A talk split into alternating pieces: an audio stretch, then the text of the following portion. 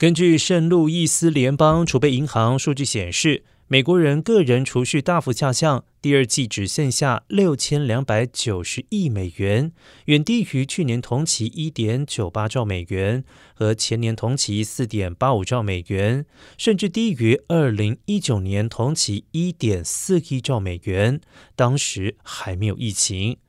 储蓄率大幅下降的原因是疫情封锁过后，美国人大肆挥霍，甚至不惜借钱。纽约联邦储备银行数据显示，信用卡债务第二季年增百分之十三，是二十年来最大年增幅。但另外一方面，报告也显示，美国人按时支付账单的能力也在下降。